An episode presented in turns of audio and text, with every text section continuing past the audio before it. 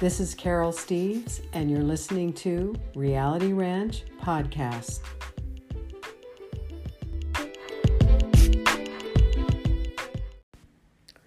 Today is Saturday, July 24th, 2020.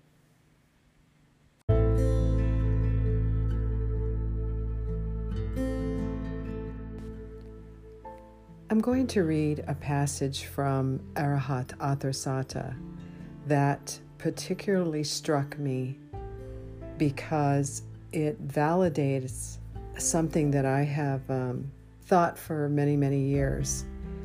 And so it was very um, rewarding to read this particular passage when I was uh, reading the book, studying the book. And it starts on page 224. And it's um, part of the, uh, the New Proclaimer's works of instructions are the following. Um, that was from page 216. And so I'm kind of starting in the middle of these proclaimers um, where it's, it's quite long.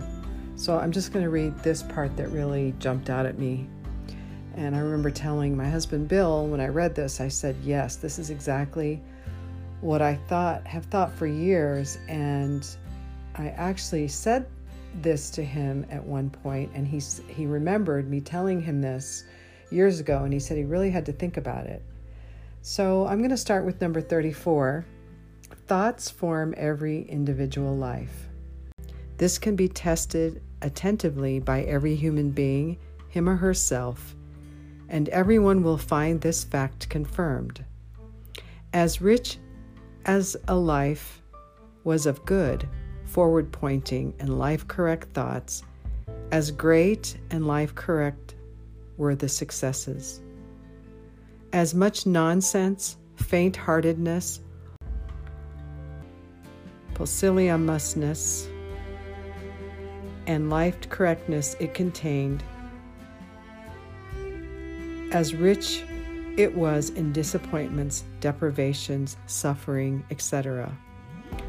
Only strong, broad minded, and courageous thinking leads the life upwards, whereas weak, narrow minded, and faint hearted thinking oppresses, breaks, and ultimately destroys everything.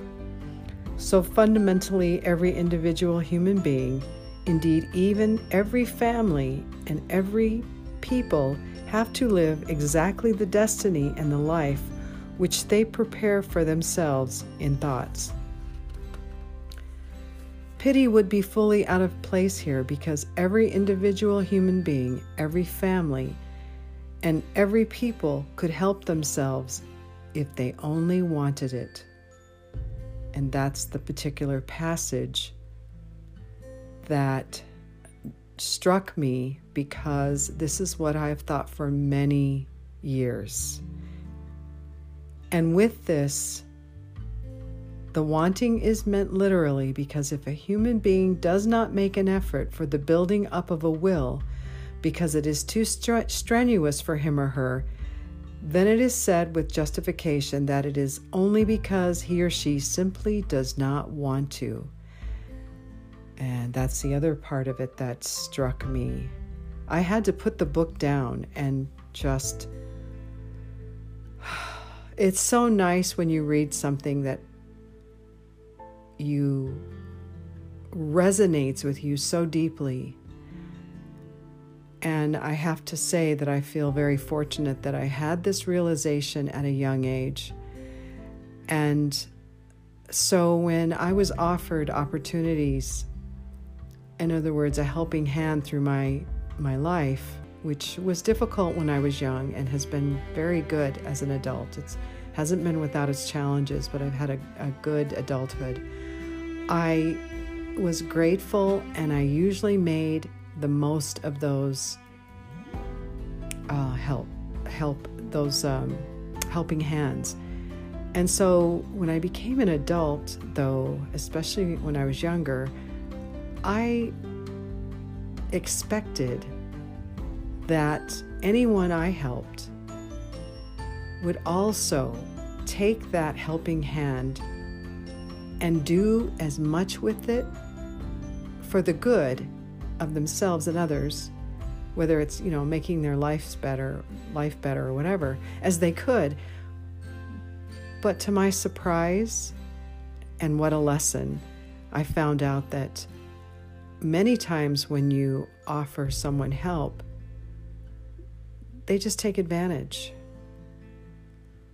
And so it becomes a lesson for us to figure out when we should help and when the help is actually going to be to someone's benefit and that we aren't going to be taken advantage of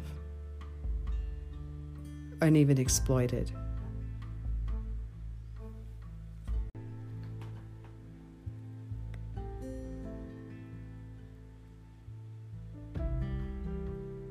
How apposite the ancient words of a great wisdom can be inserted here. The smith of the destiny is the human being, him or herself. Only that human being does not remain lying halfway in the life who is carried high by the tremendous momentum of his or her mighty thoughts. Who, however, prefers to concern themselves with depressing and pusillanimous thoughts, ruminates over experienced defeats and disappointments and does not free themselves from them will achieve no or only little success even with all efforts. From the narrows of egotistical thinking, pusillanimous views, and self satisfying assessment, absolutely no viable philosophy and thus no positive self direction and life formation can arise. Those who cannot free themselves from the thoughts of a suffered terrible thing a defeat or a failure will have these terrible things, defeats and failures, repeatedly and ever again and again befall them. Those who are constantly afraid of evil, mischance, or other terrible things conjure them up directly until they strike him or her devastatingly.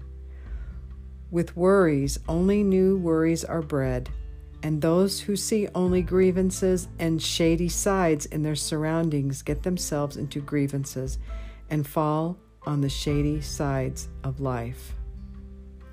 With irresistible magical gevalt, the thought attracts that which is directed in an intensive and stoic or intensively creating manner.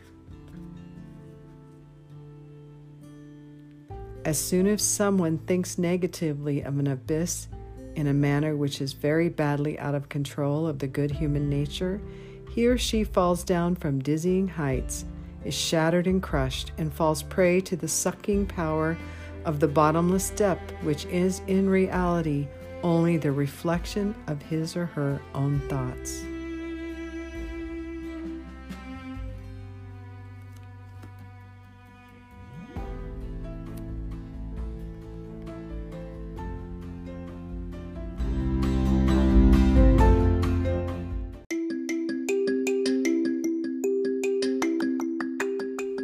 My interview today is with my friend Marcella Burgess. Marcella is a Figu Passive member, and she's originally from Bolivia, but she now lives in Northern California with her husband and daughter.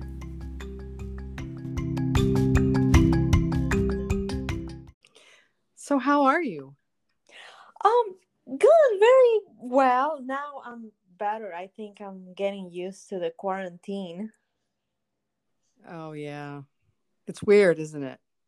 Yeah, it is because at the beginning I was like glued to the news and very nervous, but now it's like, oh, yeah, okay, this is the new normal.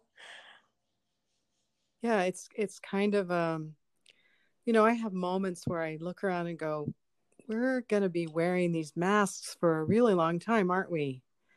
And yeah. it's weird. It's it's really weird. I especially dislike this summer in california. Like i get i'm heat sensitive and mm-hmm. wearing the mask outside it's a little bit unbearable but i know fall is coming and winter will be better but it's just weird to see everybody like with no face yeah i know I, I always feel weird when i the the very i don't go into stores very often but when i do and i put my mask on i feel weird like i'm going in for a stick up yes, mm, I know. It's I, really strange. Because I put gloves on too, so I don't have to wash my hands. I can just take the gloves off and throw them away. I just feel so weird. Yeah, but I guess we'll I get used it's to it. Just, I feel like I'm the only one. like, no, it, it's it's strange, and you know, at home we've had um, contractors and stuff come out to our house to do work, and they show up with no mask and they press, practically have to practically run away from them and say back off.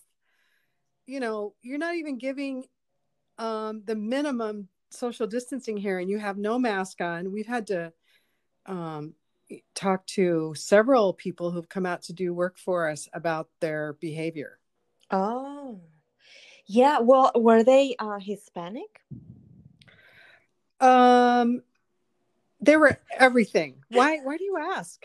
I mean, we had there. Some of them were Hispanic. Anybody doing yard work is from Mexico. Oh well, it wasn't just yard work. It was um, but the guys who were doing our siding were Hispanic, and ah. they didn't. And they were one guy wore a mask, but we, but the rest of them didn't.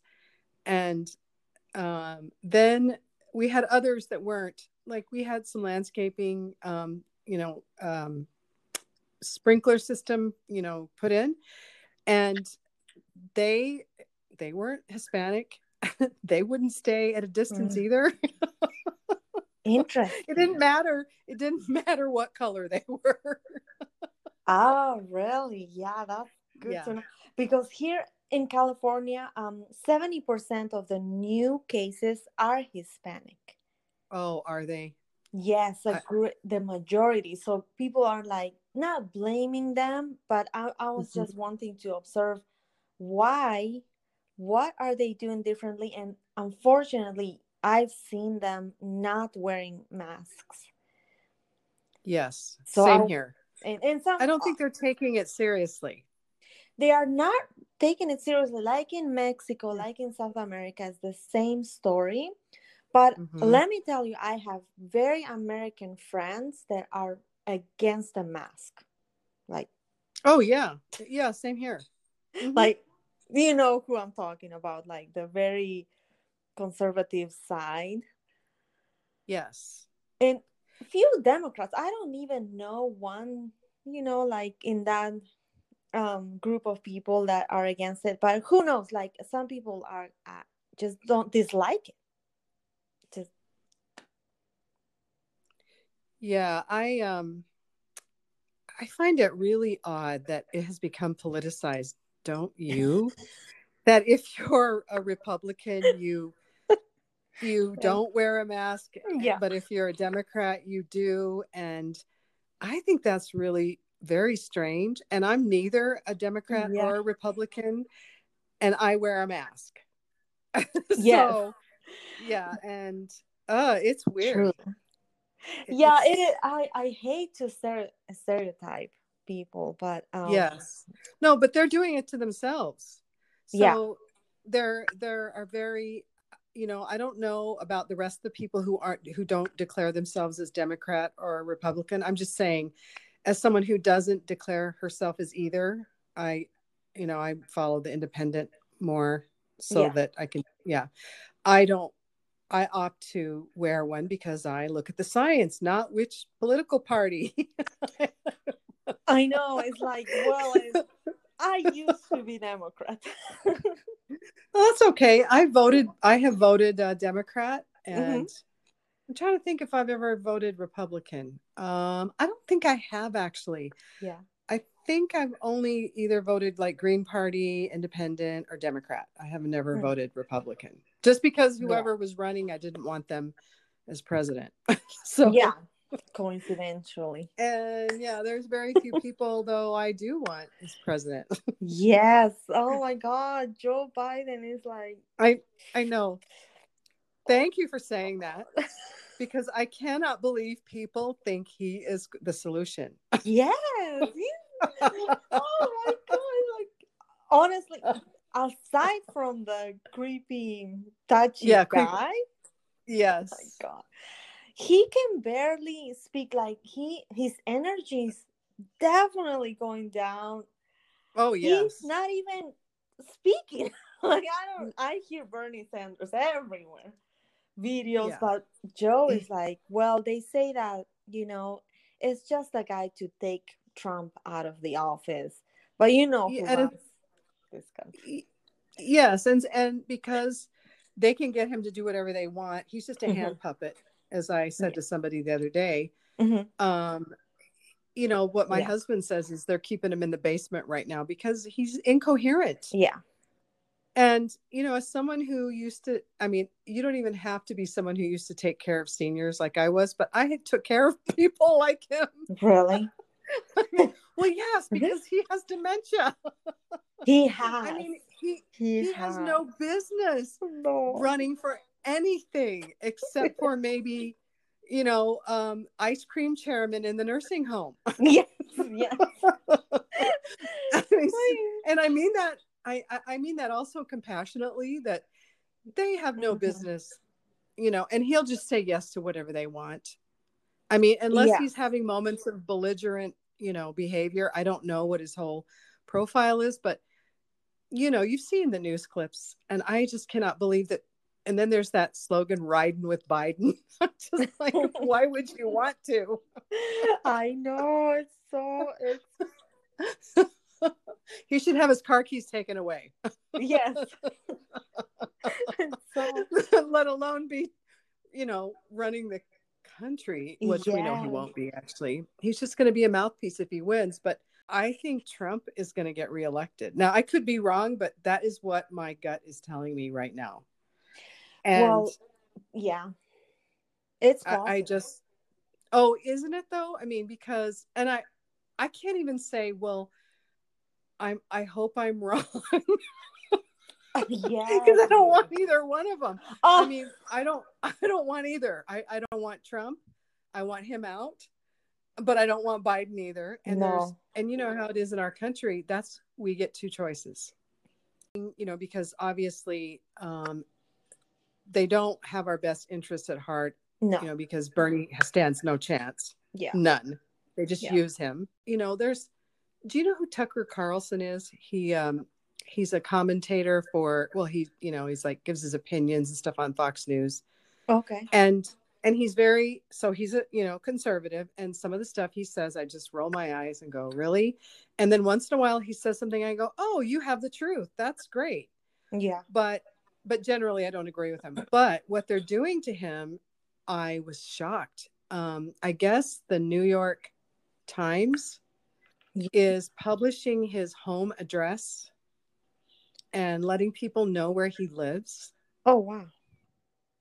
And the last time that happened to him, they his he and his family lived in Washington D.C. Mhm. area, and they did, wanted to shut him up then too, and so they pub they did the same thing to him, and um, I guess um, he says it was Antifa. I don't know, uh, you know, because I can't verify that. Showed up at his house, and I haven't like looked into it to see who it really was or if we know who it really was, but they vandalized his home. They terrorized his family. They sent them death threats. They finally had to move, wow. and then and now it's happening again. And so this this is the you know the assaults against free speech are really worrying to me. And I don't even agree with this guy, but I understand that free speech is free speech. Yeah. And so really? um That's yeah, crazy. that was just yeah that was just in the news a couple a couple of uh, days ago and he Oh, he you know he spoke out about what was happening he said why and they're and they're saying uh the new york times is saying oh no we're just we're just doing journalism and publishing where he lives why would you do that That's insane. yeah Why it you especially as especially as unstable as things are. Yeah, massive publication of your address. That's on purpose. It's just insane. What I think that Donald Trump is going to um, manipulate the election. I do. T- well, I think you Oh. know, from what I understand about him, he'll do anything to win. Mhm. And I've been actually listening to the book his niece wrote just to see what she's saying about and see if it matches up and you know what I mean, just Yeah. to see what what kind of book it is, because uh you know and uh she's pretty much painting a very accurate picture from what I can see. Yeah, and even if she's like exaggerating, it's like it could be worse than It actually doesn't sound like she is. Uh-huh. Um, but what one thing she is doing, which I kind of find sad and kind of misleading, mis- misguided, yeah, is um, she's a psychologist, you know, yeah, and she is telling about the emotional deprivation these the the Trump children suffered, which is terrible, and because their father, you know, was a psychopath, a Mm. sociopath, or whatever, and This so is Trump's and father. this is Trump's father. Yeah, Donald Oh. Trump's father, Fred uh, Fred Trump. And so she's she's talking about the emotional deprivation that the chil- the children suffered, and um, but she doesn't. You know how in the teaching um, we also are responsible for our own self education, Yes. And that we um, even if we're victimized you know and have a really rough time growing up we can still pull ourselves out of it at least to maybe even just a certain extent for some people Yeah. and and um, she's kind of presenting things as if they're just helpless victims Mm. Okay. and and that's too bad because that isn't the truth they aren't Yeah. just helpless victims they her his oldest son became a, an airline pilot yeah. and and his father didn't approve he called him a bus driver in the sky a, a glorified bus driver Oh wow. and instead of going you know instead of going you know because and i'm speaking from experience who had a father who didn't approve of me Mhm. i finally Oh, had to just go i don't oh yeah i don't care no yeah i was just i was female that's all it took Right. and I looked like my mother, strike two, and I was opinionated at strike three. And so, um, as someone who kind of had a similar child, when I listened to the book, that was one of the things I was struck by. I was like, oh, this sounds a lot like my childhood without the money, Um, and some and some different, very slight variations, but but very similar. And uh, and um, I finally had to go. Well, it doesn't matter what he thinks; it matters what I think. yeah. And so this guy destroyed himself over the fact that he couldn't win his father's approval. He he he lost his job as a pilot with TWA and and he became an alcoholic and it's really tragic but he you know it was it's kind of presented like it, it couldn't have been any way else because of how his father was. Yeah, well, I think, you know, for example, you, Carol, you were not affected by this father figure where he didn't approve of you. And um, I'm pretty, s- I'm, I'm sure you had to like struggle with some emotional scars. Oh yes, I did.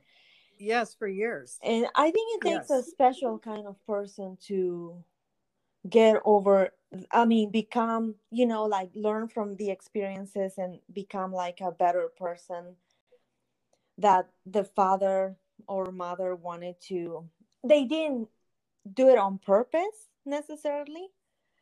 No, exactly. I mean, his his father had a limited range of emotion himself. Yeah. I mean, she does point all that out. And it sounds like but yeah go ahead Oh, because uh, I hear this a lot from fathers in America. Like my grandfather was really tough.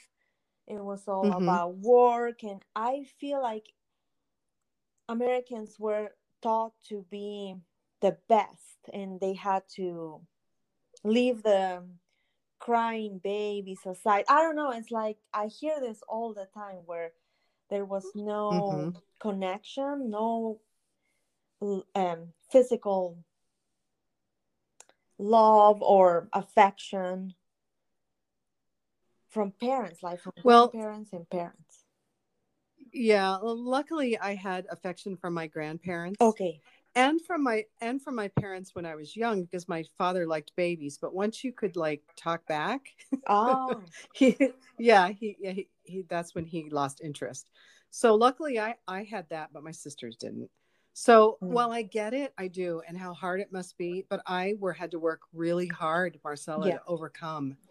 It was Yeah. nuts, and and that's um, crazy. and That's crazy. it is. And so I went through something very similar. And we were also, my, it was just like with the Trump family where my sisters, eh, he wasn't violent, but my father was. So Fred Trump was never violent toward his children, but my father was. Mhm. And so the Trump kids were afraid to stick up for each other because the consequences were that they got frozen out, right? Oh, I see. emotionally.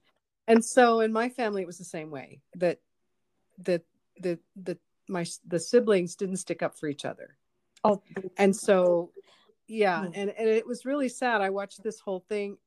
For some reason, I was able to go. This is screwed up, and I started telling my dad that when I was in about sixth grade. yeah. it didn't go over very well. Re- super young.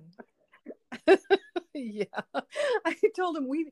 I said you can't neglect us. We need love. Because no, it it sounds a little bit like me. I was the rebellious one in my family.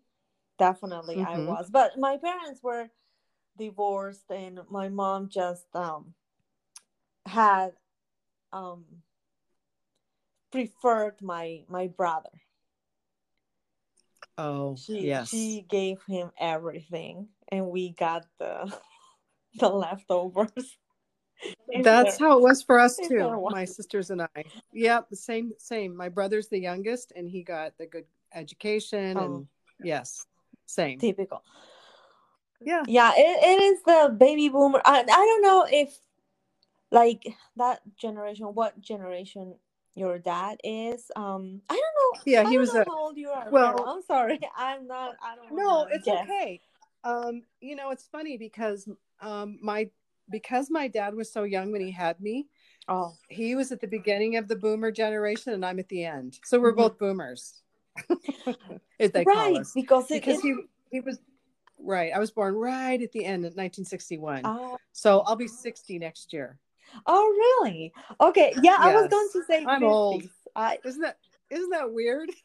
it is I can't believe I'm almost 60. weird- um i am having early signs of um accelerated aging um unfortunately um Wait, how old how old are you, Marcella? i'm 42 Oh, what do you mean you're having accelerated signs of aging? What do you mean by Uh-huh. that? well you know i my memory is failing a little bit like i find myself not being able to remember things that i would easily remember before like i Are you stressed? it could be stress i was reading a ton about stress and and in reality i have a stressful relationship with my husband because my husband was abused by Oh. his father um not severely but Mhm. spanking and the belt and he started telling me a little bit about it and i was like oh my god no wonder Yeah. my husband has deep deep psychological problems um i am trying to analyze him without being a Mhm. psychologist he is Yeah. very miserable like he is i think his father ruined him like uh, psychologically and um Oh. you know so that was transmitted to me because my husband is very unreasonable very stubborn has some really difficult personality so i think dealing with him is aging me in a way and yeah just being Oh, away from my yes. family and all this and so i find myself aging um being stressful all the time so my memory is failing and then uh, my i have chronic pain now in my back um i don't Oh know no. yes yes it, i don't know if it was an accident that i had when I was young, or I just don't have time to work out, but it's just there. And I went to the doctors and they said, oh, okay, so you can do this and that to um, help. But there's not Mhm. there's not really a cure for back pain. Nobody No, there isn't. nobody wants to deal with backs and No. have so but i wanted to tell you a really quick um what was i going to say it was about my husband oh well he didn't get over it he he refuses Right. therapy he will absolutely never see a therapist Go to therapy. Yeah. A lot of people have that attitude, actually, especially men, yeah unfortunately. men are very Yeah. sen- men are actually emotionally weaker i think than women Yes. Like I, you know? I would have to agree with that. Yes. Right. But the good thing is that my husband really lets me do the teachings, figu. He listens. Actually, it's crazy that every time I say, say oh, Billy Meier said that, he's like, oh, really? Really? Like, Hmm. he won't listen to anything. But he's like, really? Really? And so I'm like, yeah, yeah. And I was telling him, He recognizes the wisdom in it, doesn't he? he does. He hmm kind of says, okay. I said, I want to move to Arizona to join um, the FIGU group. Because we were Mhm. talking about leaving California at some point. Right. And I thought, well, where where should we go? Oregon, where I know nobody. Nobody. Yeah. And then I thought, well, I I let's go to the place that the Plejaren chose to be the best. Supposedly Uh-huh. in Arizona Munds Park or well Michael Horn, I think he has a FIGU group now. Oh. Yeah, there is a an interest group there now. An interest group. Okay, that's good. That's a start. Yeah. Yeah, there's an interest group. Yes. And that's So so um but what I wanted to ask you is how did you find the mission? oh I was thinking about that. Like, um, how am I going to respond to this? And I thought, oh, we're not talking about that anymore. Um, how did I find the, the actual Yes.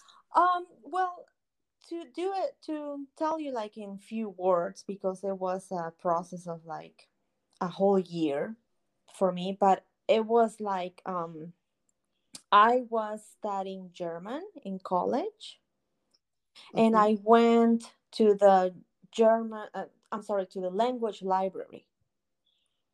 And so w- there you could do your homework and because I went to a German school, I'm like, I'm going to take German as a foreign language to for my GE. Uh-huh. For- What made you pick German? What made you pick German as a language? Um, because I thought if I do Spanish, it will be incredibly boring. well, yeah. saying Spanish and going like, oh, like, and I my Spanish is really good, so yeah. no, no, no, I- I'm not taking Spanish. It will be uh, painful. Um, I think it's great you took German. I just wondered what made you take German. You know, what what what the reason was. well, and and because uh, so I went to a German school and I forgot. I forgot my German. Why I went to a German school is nothing to do with the mission. Um, my mom lived Right. in Germany, so she liked it, and I wanted to Oh, remember. okay. I wanted to remember my German. I was feeling sad that I was completely forgetting all that I learned. And I took German and I went to the language library to do my homework because they had a so did you live in Germany then when you were young? no, my mom did. Or Oh, your mom did though. Mm-hmm. Okay. And she taught you German. Did she speak German too when you were young or something? Because you said you wanted to remember your German. a little bit. Just Okay. a few loose words. She never became fluent, but I I, learned really well in school. Like I was writing essays in German. Like Great. Really good. Yeah, I I feel miserable that I forgot. I I didn't practice. Oh. With whom? Who needs German in South America? Right. Nobody. Not even. Yes. So unfortunately I forgot everything. So I was taking it slowly and I went to this library and I swear I saw the Talmud of Emmanuel in the books. It was right there. Oh. And I'm like, and something like pop in my head. Oh my God, pick up this book right now. It was like um, not a voice, not not a voice, but an idea. Right. Like this book, Talmud, Mhm. Emmanuel, and I knew it was about um, Jesus Christ because the real one, because in Peru Mhm. they call Jesus Christ uh, Manuel. So I was Yeah. always curious, like, who's this Manuel? Who? Why? Why do they all of a sudden call him something else? Where is this name? Why? Why he has two names, Manuel and Jesus Christ? Like, I always wanted. I was curious, and so when I saw the name, I was always wondered about that too. I always wondered about that. Yeah, Yeah. I- Those songs and and they called him Emmanuel. I'm like, why? yeah. why? Yeah. Why did he switch to Jesus? Like Yeah. he was named Emma- Emmanuel. Never read the Bible. Never was interested at all. Like nowhere I'm reading the the Bible, but this book I'm like I have to read this. This is something Mhm. that could be interesting. I thought, what is this? So I I picked it up. I I, I saw German and English. That's why it was at the language. And so I started reading and I'm like, wow, this is pretty amazing. I I agreed with most of the book and I thought Billy Meier is an archaeologist. Great. Thank you for finding this book in the thought in Jerusalem. I'm like, this is fascinating. Then the book was stolen and, and burned, and I'm like, yeah, I, this sounds like a real story. Totally. I felt this mm-hmm. was truthful. I felt it. I didn't know Yes. why. I didn't know who they were. Nothing. When they said the Plejaren, Ptaah, they I thought they were people here on Earth. Right. Okay i thought they were Billy Meier's friends in Switzerland and they Mhm. lived with him. like, I, I love this name. story. Pa- Ptaah and Sembias and what strange names Uh-huh. for German people. really German names. But when Billy, Billy's not German, so I'm like, okay. And so I put it, I read it, great, fantastic. I, I put it away and I was four months pregnant. So I dedicated to that and I had my Right. my baby and then one day i had like a really sad episode in my life Mm. and i was really sad and kind of like discouraged by people like in general society where it was really hard for me to make friends it was Yeah. incredibly everything i was doing was in vain like nobody wanted to call me or hang out. So I was really sad. I'm like, you know, I'm just going to read the Talmud again because that's the book that made me feel at peace. Like Mhm. there's something going on in this world that is more important.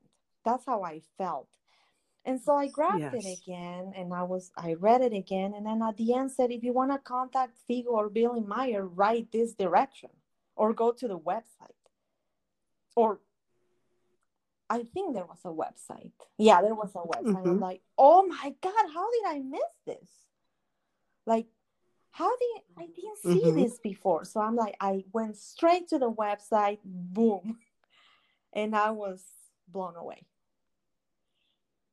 And then I saw the Plejaren, and then um, I saw the spaceships. I'm like, what?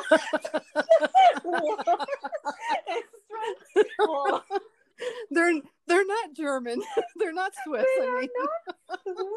They are actually, and I was always fascinated with UFOs since I was a little Mhm. girl. fascinated. I'm like, oh my goodness, this. Be- Wait a minute. Emmanuel was visited by this thing from space that rescued Mhm. him and in contact with the spaceship in the Talmud. It says, I'm like, Billy Meier is visited by this extraterrestrial. So, wait, who is Billy? I was like, who's Billy? Billy Meier is the reincarnation. I, I was just, I lost it.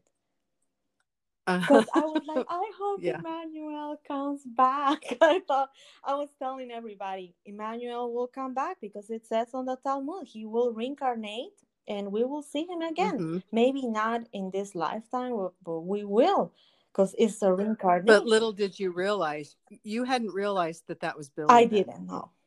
I had. Oh no. my gosh, that must have been a mind blower. it was such profound thing that that night when I realized I went to sleep and I had a dream of like electricity in it was like a really strange vivid dream of lightning and like um beautiful energy flowing in my mind. It was like really crazy. And a second person described this to me um, within Figu, within the Figu community. They felt something like that when they discovered the truth. And somebody mm-hmm. said, Hey, Billy, I felt this. And he's like, Oh, yeah, no, it's nothing. It's just your state of mind. And I'm like, No, I think it's because we were so um, glad and happy that we uh-huh. found the truth and so i started going crazy about it i would just put my daughter to sleep and go to the computer and just read about who are the Plejaren and i was fascinated with them. Not not too much billy Meier, not too much but then i was like oh my god he's the prophet. Oh my goodness he's mm-hmm. here on earth. You can visit him. I'm like oh wow.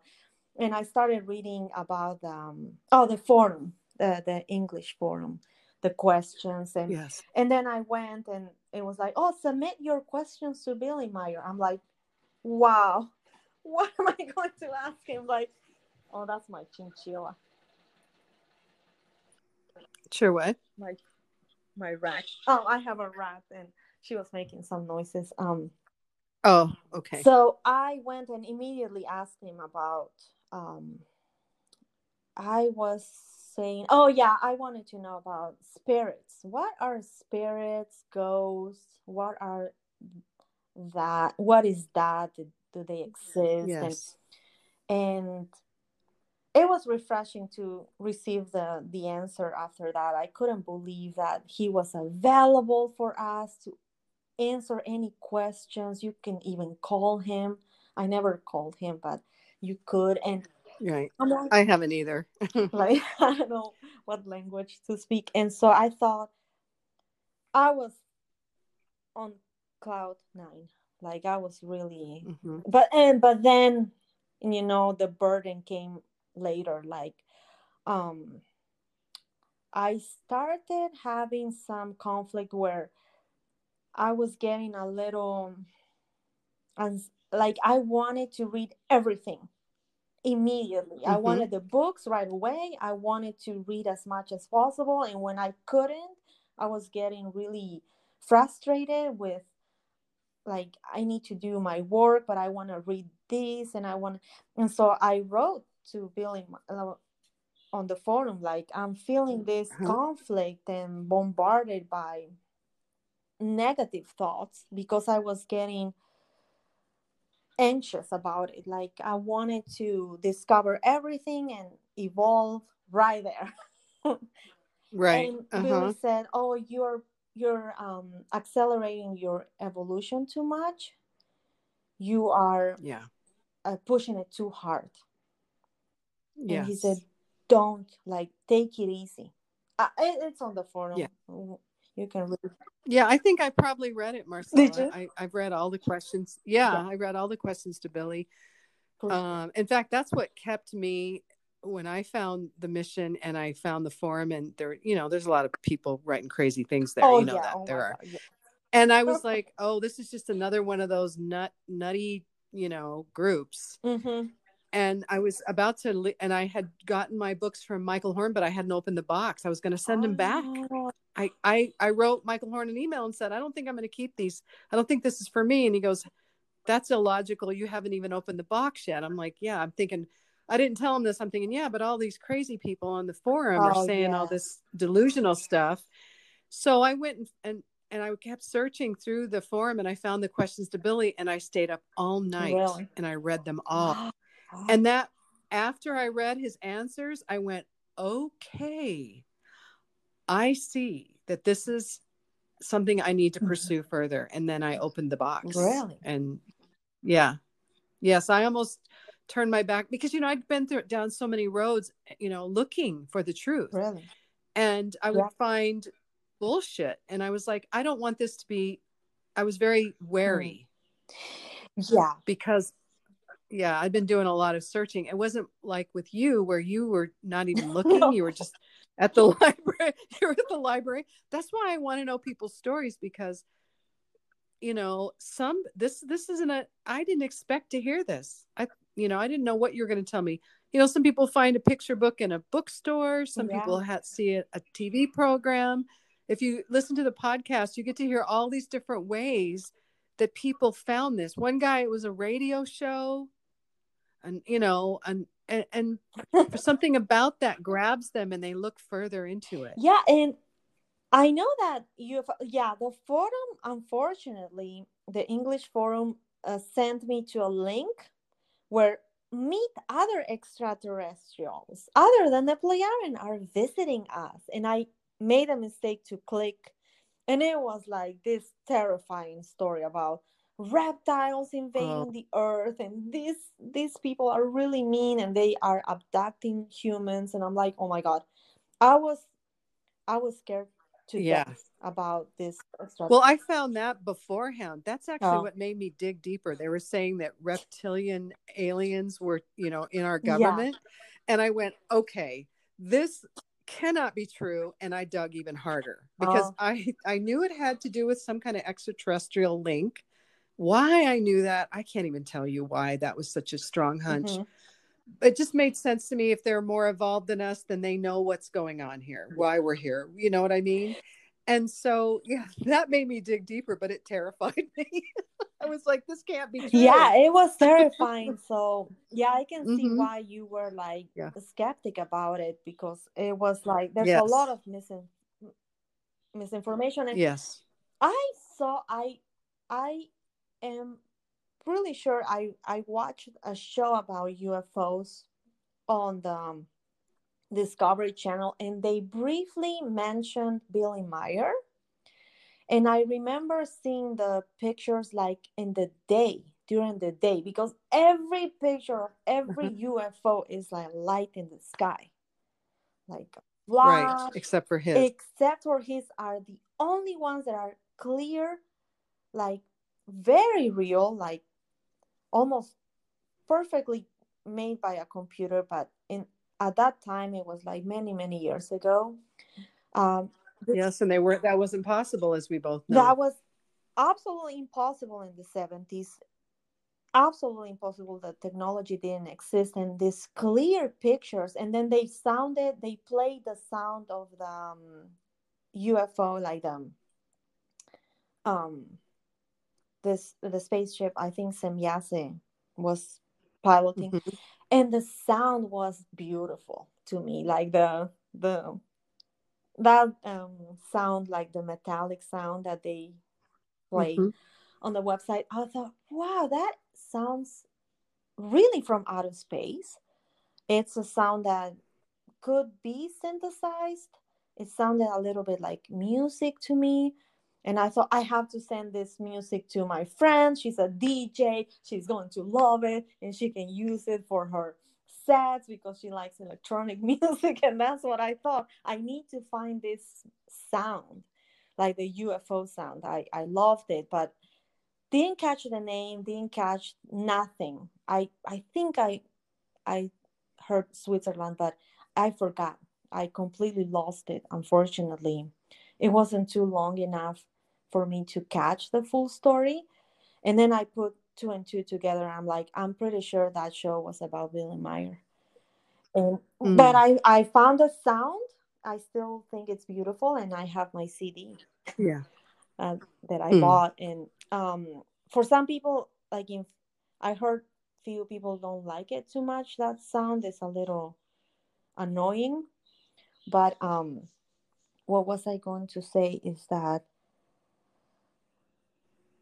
um did you lose your train yeah, of thought i I'm yeah sorry. that I- I- happens don't So okay I, don't I worry about it ask that's you- what editing is for yeah I, I was going to ask you and then you read the the books michael horn books and then you you wanted to keep them Yeah, I, well, I well, I had the the yeah, I had the bad translations, as Mark Campbell calls them. You know, the ones that uh, uh, Wendelle. oh okay You know, I bought all everything that I could get from Michael at the time. I bought Mhm. it.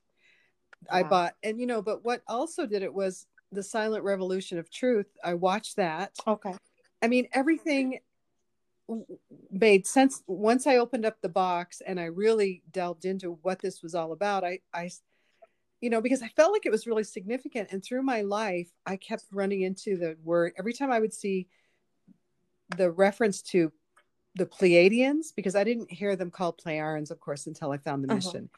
But I would think this is important. And, and I need to be ready for something. And and I thought that sounds crazy. Why am I thinking that? yeah and why are they so important and you know if shirley maclaine i was thinking this the other day that when her book out on a limb came out i read that and i also saw the miniseries later but if she had told the truth i would have found the mission in the 80s oh really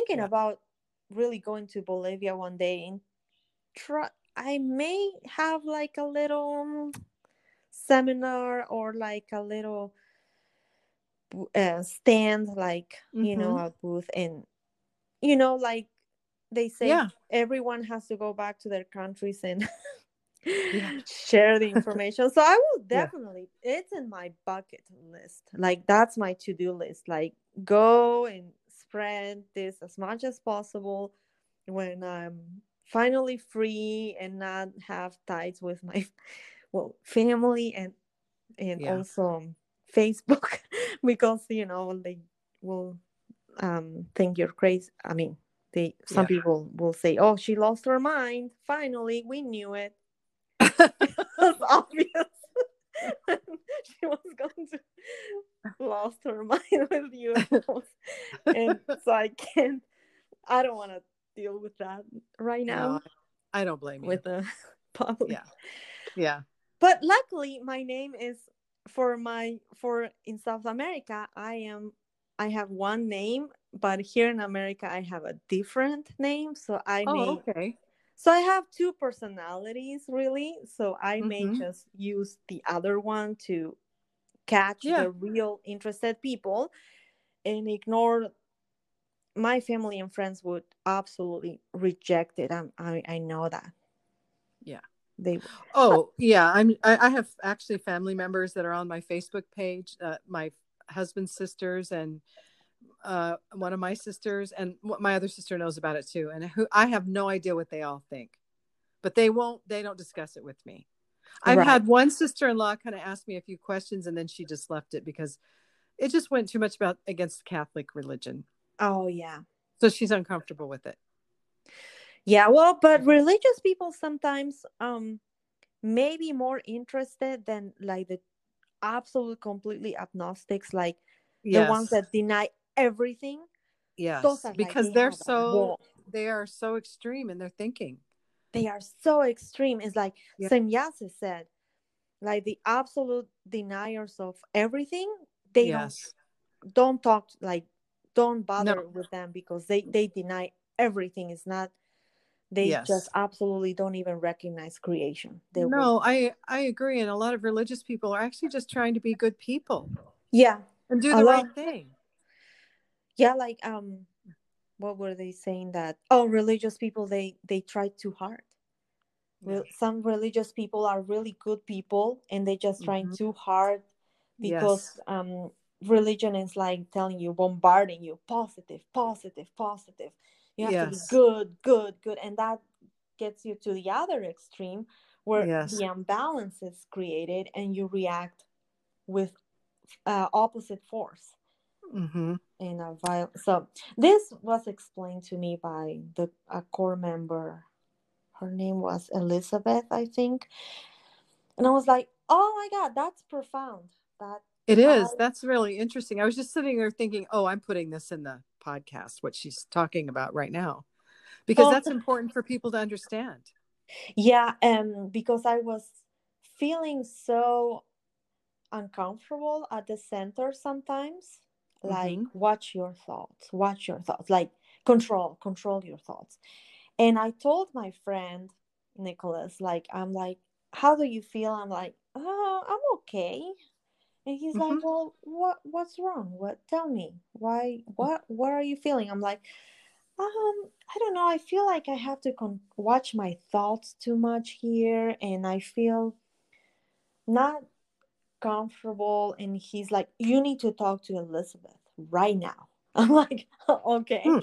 so yeah and and i'm like why because she deals with psychology um aspects of figu members and i think Mhm. she can help you and i'm like okay yeah sure and so we went on a trailer on this personal interview Mhm. and with my basic German, and she's like, I don't speak English. I'm like, oh my god, great.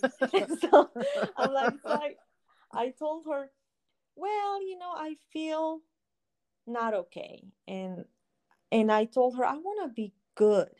That's what I remember. Like I want to be a good person. I Mhm. want to be good for Billy, and I want to help him. And she's like, oh yeah, yeah, yeah. So you're you're thinking about religion Mhm. you're you're thinking as you were a religious person like trying so hard to please the mission to be good yes. and Yeah. and i'm like so i said can you repeat that and so she she repeated that in very simple words and, I'm- and she's like you're unbalanced right now Mhm. you're trying so hard that the immediate reaction in your mind is negative so you feel uncomfortable you feel in conf- you have a conflict that you are creating yourself. Yes. and and then christian said so then i'm like oh my god you, you're so my god you're so right. It's like i was trying too much. I was pushing this too much into the positive and i was like well but isn't that good to be positive? And she's like no no Yeah. extremes are as bad as being Yeah. negative i'm like really and so she's like balance N- neutrality is not being good it's not being oh i'm so good i'm an angel neutrality is like finding the perfect balance between positive and negative Yes. and that is and how do you achieve that with um knowledge like reading the spiritual teaching like to achieve that. It's not like magically okay i'm not i'm just going to be in the middle. That's really hard. And then and then christian said unfortunately figu people are bombarded by the negative forces. Um, Mhm. i don't know if you read about this. It's a little bit strange. The dark forces are basically forces that has been there forever and that they will accumulate somewhere and they will uh, bombard you like contradict you a little bit when you're trying to evolve and that Mhm. can come from groups the internet and your own self Yes. so i'm like hmm that sounds like me that sounds like i'm being affected by a self-created influence here and so the way you and so how do you deal with this how do you fight this and so it's Mhm. basically mm, um ignore ignore them like control Yes. like try to not the in, unimportant but don't Yeah. bother Just let them go. don't bother Yep. let go shush Yep. and like literally billy meier said shush them like shoot Mhm. in in german he had um expression in german Mhm. and i'm like oh okay well i'm i'm still dealing. I have to say like i have better days. Um um but um yeah it's it's incredibly it was that that's why i think i wanted to go to the center so bad. Like there was something in me i needed to resolve. Yes. And i was thinking was it a mistake to go to the center? But no it was actually it doesn't sound like it. It yeah. was very rewarding. I grew so much after that, even though I didn't have this magnificent experience. it's because some some people describe it as a magnificent, and I'm like, well, but you didn't learn. What yeah. you to be happy? Yeah, I wouldn't say Unless... mine was magnificent either. Any of them, they were a mixed bag. Uh-huh. I enjoyed myself very much at times, like when I was yeah. working outside, and but I Definitely. had a lot of yeah, I had a lot of things where I felt like my thoughts were magnified. Mm, kind really? of, you know what I mean? So yeah, yes, like yes, they were yes. magnified, and yeah, and I, I I experienced some of the kind of some of the same things you did, and I did realize at some point just to let them go.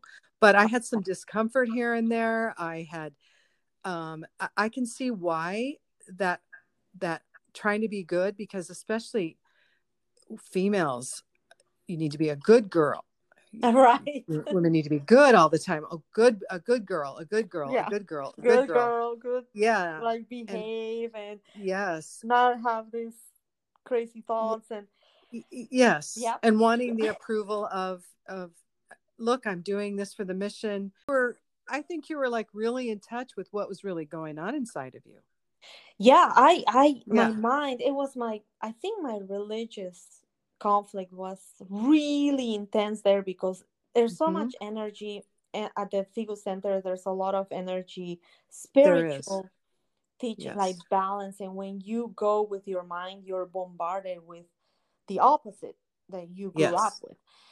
And it was, it was, thank you for calling me. This was so, so uh, much needed.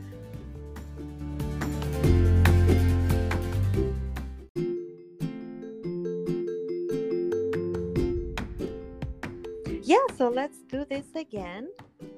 We will. Sure. Thanks, Marcella. Yeah, thank you, Carol, so much. And until next time. Okay. Salome. Salome. Bye. Bye.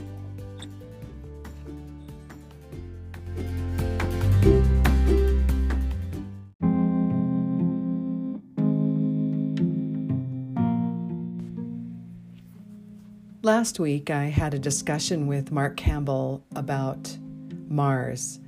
And um, Mar- Mark has the idea that um, Mars is inhabited and um, possibly colonized even by uh, Earth. So I wanted to read this from The Future of Mankind. I don't know who wrote it but um, so I don't really know who to give credit to, but whoever did write this, thank you. Um, so Mars is now a desolate and uninhabitable planet, but it was not always this way. Long ago, it was inhabited by human refugees from the Sirius region until cosmic influences made it uninhabitable. The atmosphere on Mars was safe and healthy for immigrants and the peoples already inhabiting it. Unfortunately, the same could not be said about the air on Earth. Astronauts that leave Earth must be told there is a consequence for everything they do. When Earth terrestrials decide to fly the nest, so to speak, and again, technology soon making that possible, it is recommended that they meet any native indigenous persons on any other worlds excluding Mars and any other uninhabited worlds, that they come across or decide to go and settle and colonize, that they do not explain to those peoples where they have departed from and originated, especially if crimes are committed in their name. Because Earth doesn't necessarily want displaced indigenous peoples coming back to Earth, assuming and imagining we're the same as those astronaut pioneers, ambassadors, and the individuals that left never to return. Astronauts that leave Earth must take responsibility for their actions and not blame Earth for any mistakes they make along their way. They must be taught before they go that there is a consequence for everything they do because Earth, being fair to those who didn't leave, won't have any influence whatsoever on what happens over there. This is why FIGU recommends overpopulation is brought under control so that we can better ensure that each and every individual that is born on earth can be educated properly about all choices, decisions, consequences, and responsibility so that it doesn't come back to bite us later. 73,000 years ago, the human beings on Malona fought each other in a war that ended with the planet's destruction, forming the asteroid belt we know today which affected Mars too, making it uninhabitable. Since Earth has had its Neanderthal population decimated, well, it was 45,000 years ago that Earth's climate began to change drastically. We will colonize Mars again sooner or later during this third and fourth millennium. The findings we will make on Mars and the message those discoveries will send to terrestrials will be factors one day in the collapse of the legendary picture the terrestrials' former ancestors had formed of their heritage. Here is an excerpt from Contact 251 that mentions Mars. Two large genetically manipulated peoples fled from the Sirius regions and settled in an area on the other side of the sun this meant they landed within and then inhabited a very distant part of a remote solar system, indeed, on the planets beyond the galaxy's central sun, the sun of the Milky Way. Eventually, however, they were discovered by space travelers from the old Lyrian lineage, whereupon they emigrated to the Lyra regions. Ultimately, within more recent terrestrial history, they came to our planet where they settled in China, Japan, and other locations and various new so called races formed. Upon leaving the Sirius regions, the other genetically manipulated peoples found a way into the Sol system where several thousands of rebellious, genetically manipulated people had previously been banished to a myriad of terrestrial locations as punishment. These masses of diverse races found previously uh, found refuge on the planets of Mars and Malona uh, slash Phaeton, respectively, where they constructed cities, pyramids, stations, and other things. They led a good life on Mars until the planet became uninhabitable through cosmic influences. For this reason, the genetically manipulated people had to leave that planet in ancient times and subsequently they settled on Earth. Over the course of time, they became terrestrial human beings whose true and genuine, genuine Ur origin was within the regions and planets of Sirius. The genetically manipulated people, along with their benefactors, the traitor creator, creator overlords who eventually settled on Mars and Malona, ultimately developed into a notable technological culture. Unfortunately, they were not able to protect themselves sufficiently and one day were forced to flee from the planets. The, their scientists discovered that the Sol system was cosmically much more perilous than they had originally anticipated. Many comets, roaming planets, meteors, and other perils repeatedly endangered the two newly inhabited planets, Mars and Malona slash Phaeton. Several of these space intersectors plunged upon the planets, causing immense damage and taking numerous human lives. In the process, a large roaming planet was discovered that had an unusually long rotation period and an orbit that projected it far beyond the outermost planets of the solar system. According to the astronomers' calculation, this large celestial body threatened to collide with the planet Mars or to ravage it to a point where all planetary life, including all flora, fauna, and human life, would be completely destroyed and annihilated in the week the wake of a near collision. The genetically manipulated people, or rather their distinct descendants, made the decision to abandon their place of exile.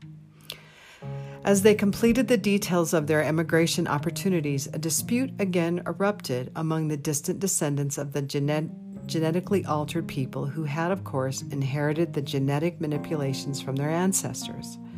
A decisive factor in the erupting disputes proved largely to come from the new teachings presented by the benefactors. The teachings stated that the benefactors were the creators of the genetically manipulated individuals, or rather, their distant descendants, and that they, the creators, must be awarded absolute obedience and worship. Most benefactors claim to be the highest exalted beings, the creators and makers. However, these opinions and demands were not shared by all benefactors, and subsequently, two camps formed. One camp consisted of the purported creators, and the, and the other of those who retained their prevailing benevolent attitude, who distanced themselves from this creatorism. A dispute resulted not only among these two camps, but also among the faithful within the two parties, their followers. Ultimately, the antagonists reached an agreement whereby those who wanted to do so departed from planet Mars in the direction of Earth and Malona, Subsequently, many people from both camps grouped together to emigrate jointly, some of whom traveled to the planet Malona Phaeton and others to Earth. The emigration group leader to Malona Phaeton was called Zentika, whose wife, Amalaka, concurred with him. The Earthbound group also had two emigration leaders who were brothers called Semos and Passis. The atmosphere on Malona was safe and healthy for the emigrants and the people already inhabiting it. It was somewhat like the air on Mars and similar to the air the descendants of the genetically manipulated peoples had become accustomed to over many millennia in their spaceships. Unfortunately, the same could not be said about the air on Earth. Pragmatic modifications were there, therefore required for future immigrants who wanted to live on Earth. For this reason, the same pers- purposeful adjustments ensued that had previously been effected when the degenerates were exiled to Earth. At that time, and before they were deported to Earth, the exiled individuals were forced to adapt to the terrestrial atmosphere, and their skeletal frame required further stabilization, among other things. Those individuals willing to immigrate from Mars to Earth now had to undergo the same remedial procedures so that they could be capable of establishing themselves on this planet. Everything transpired as the scientists had formally predicted. The destroyer penetrated the Martian orbit and wrenched Mars with it into another Sol orbit namely that of Malona, where it remained. Subsequently, Malona drifted away, however, because of the destroyer's powerful forces, but managed to exist in this orbit until the time when it was destroyed by its inhabitants many millennia later and became the asteroid belt. During this drifting catastrophe, the inhabitants of Malona were decimated from approximately 470 million humans to barely 14 million. However, however, they were able to recover somewhat, and by the time they destroyed their planet, their population had increased again to approximately 52 million. The refugees of Earth lost contact with the peoples on Malona and Mars, which became completely desolate, and in its and its remaining inhabitants perished. Individuals from the benefactor group who previously had demanded that they be exalted and worshipped fiercely spread their false teachings and never again allowed the well disposed benefactors to gain any power. In this manner, the Creator overlords were then capable of putting on airs of terrestrial man's creators, rising to power and spreading their insane religious doctrines, which, however, contained an absolutely novel yet equally false history of humankind's origin, history, and belief. Its purpose was to to definitively destroy and lose all data of mankind's true descent in the event that someone else would attempt to secretly glean the information from somewhere. Of course, the true benefactors did not allow this to occur. They fought back by inventing their own religious creeds and disseminating them among the now numerous terrestrial human beings.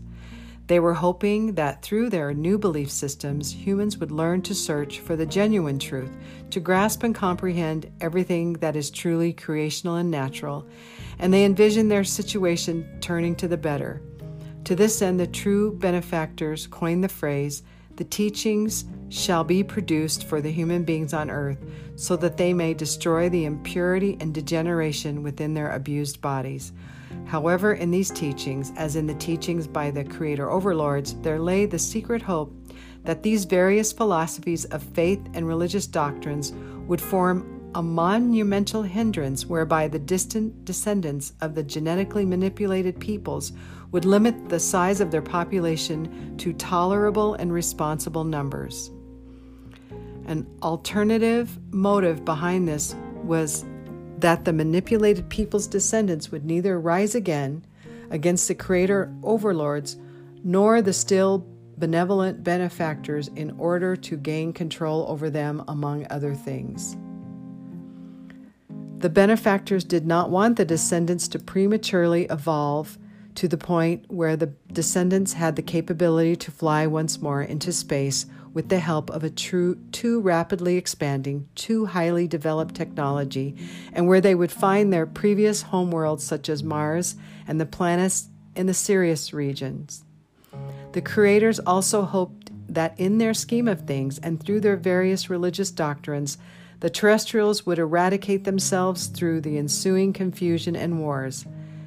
Based on their hope on the concept that the terrestrials would only be technologically, biologically, and scientifically capable of conquering space when they had evolved through a sufficiently lengthy period so as to achieve the mandatory adjustments in their thinking processes and actions. In other words, their intention was that the terrestrial human beings, through religious doctrines and diverse religious forms, would have the insight to resolve their genetically manipulated deterioration problem, whereupon they could correct this deterioration. An important factor in this scenario was that in the distant future, the terrestrials would discover for themselves the genetically induced earlier damage imposed upon them and find their path back to normalcy through the appropriate genetic reversals. They believed and hoped that the distant descendants of the genetically manipulated peoples, the terrestrials, should only then seek contact with their original past, their ancestry, other worlds, and human beings in the vastness of the Milky Way, alien galaxies, and the universe. So, draw your own conclusions, I say.